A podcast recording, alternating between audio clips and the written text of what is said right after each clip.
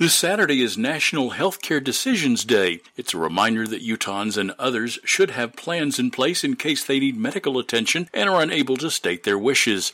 A group known as Compassion and Choices advocates for medical aid in dying for people with terminal illnesses. Kim Callinan is the group's president and CEO. She says medical directives for end of life care are not only important for the person, but for their family. One in two seniors now die with or from dementia, and unfortunately, most are not planning for what the end might look like.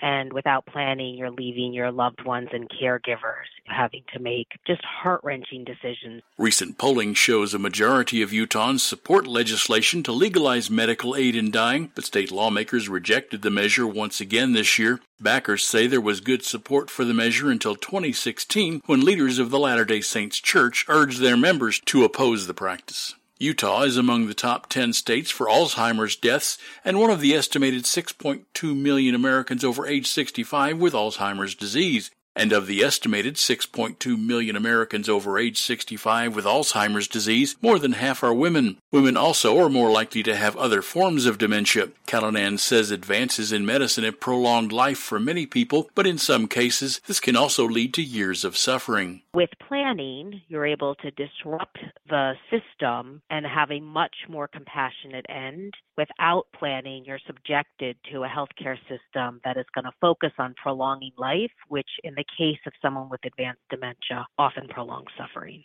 Callinan acknowledges it isn't easy to have these conversations with loved ones, but says there are resources available to help. For National Healthcare Decisions Day, I would encourage everyone to have conversations with your loved ones about the care that you would want at the end of life. And in particular, use our Dementia Values and Priorities tool so that you can document your care preferences to safeguard your future.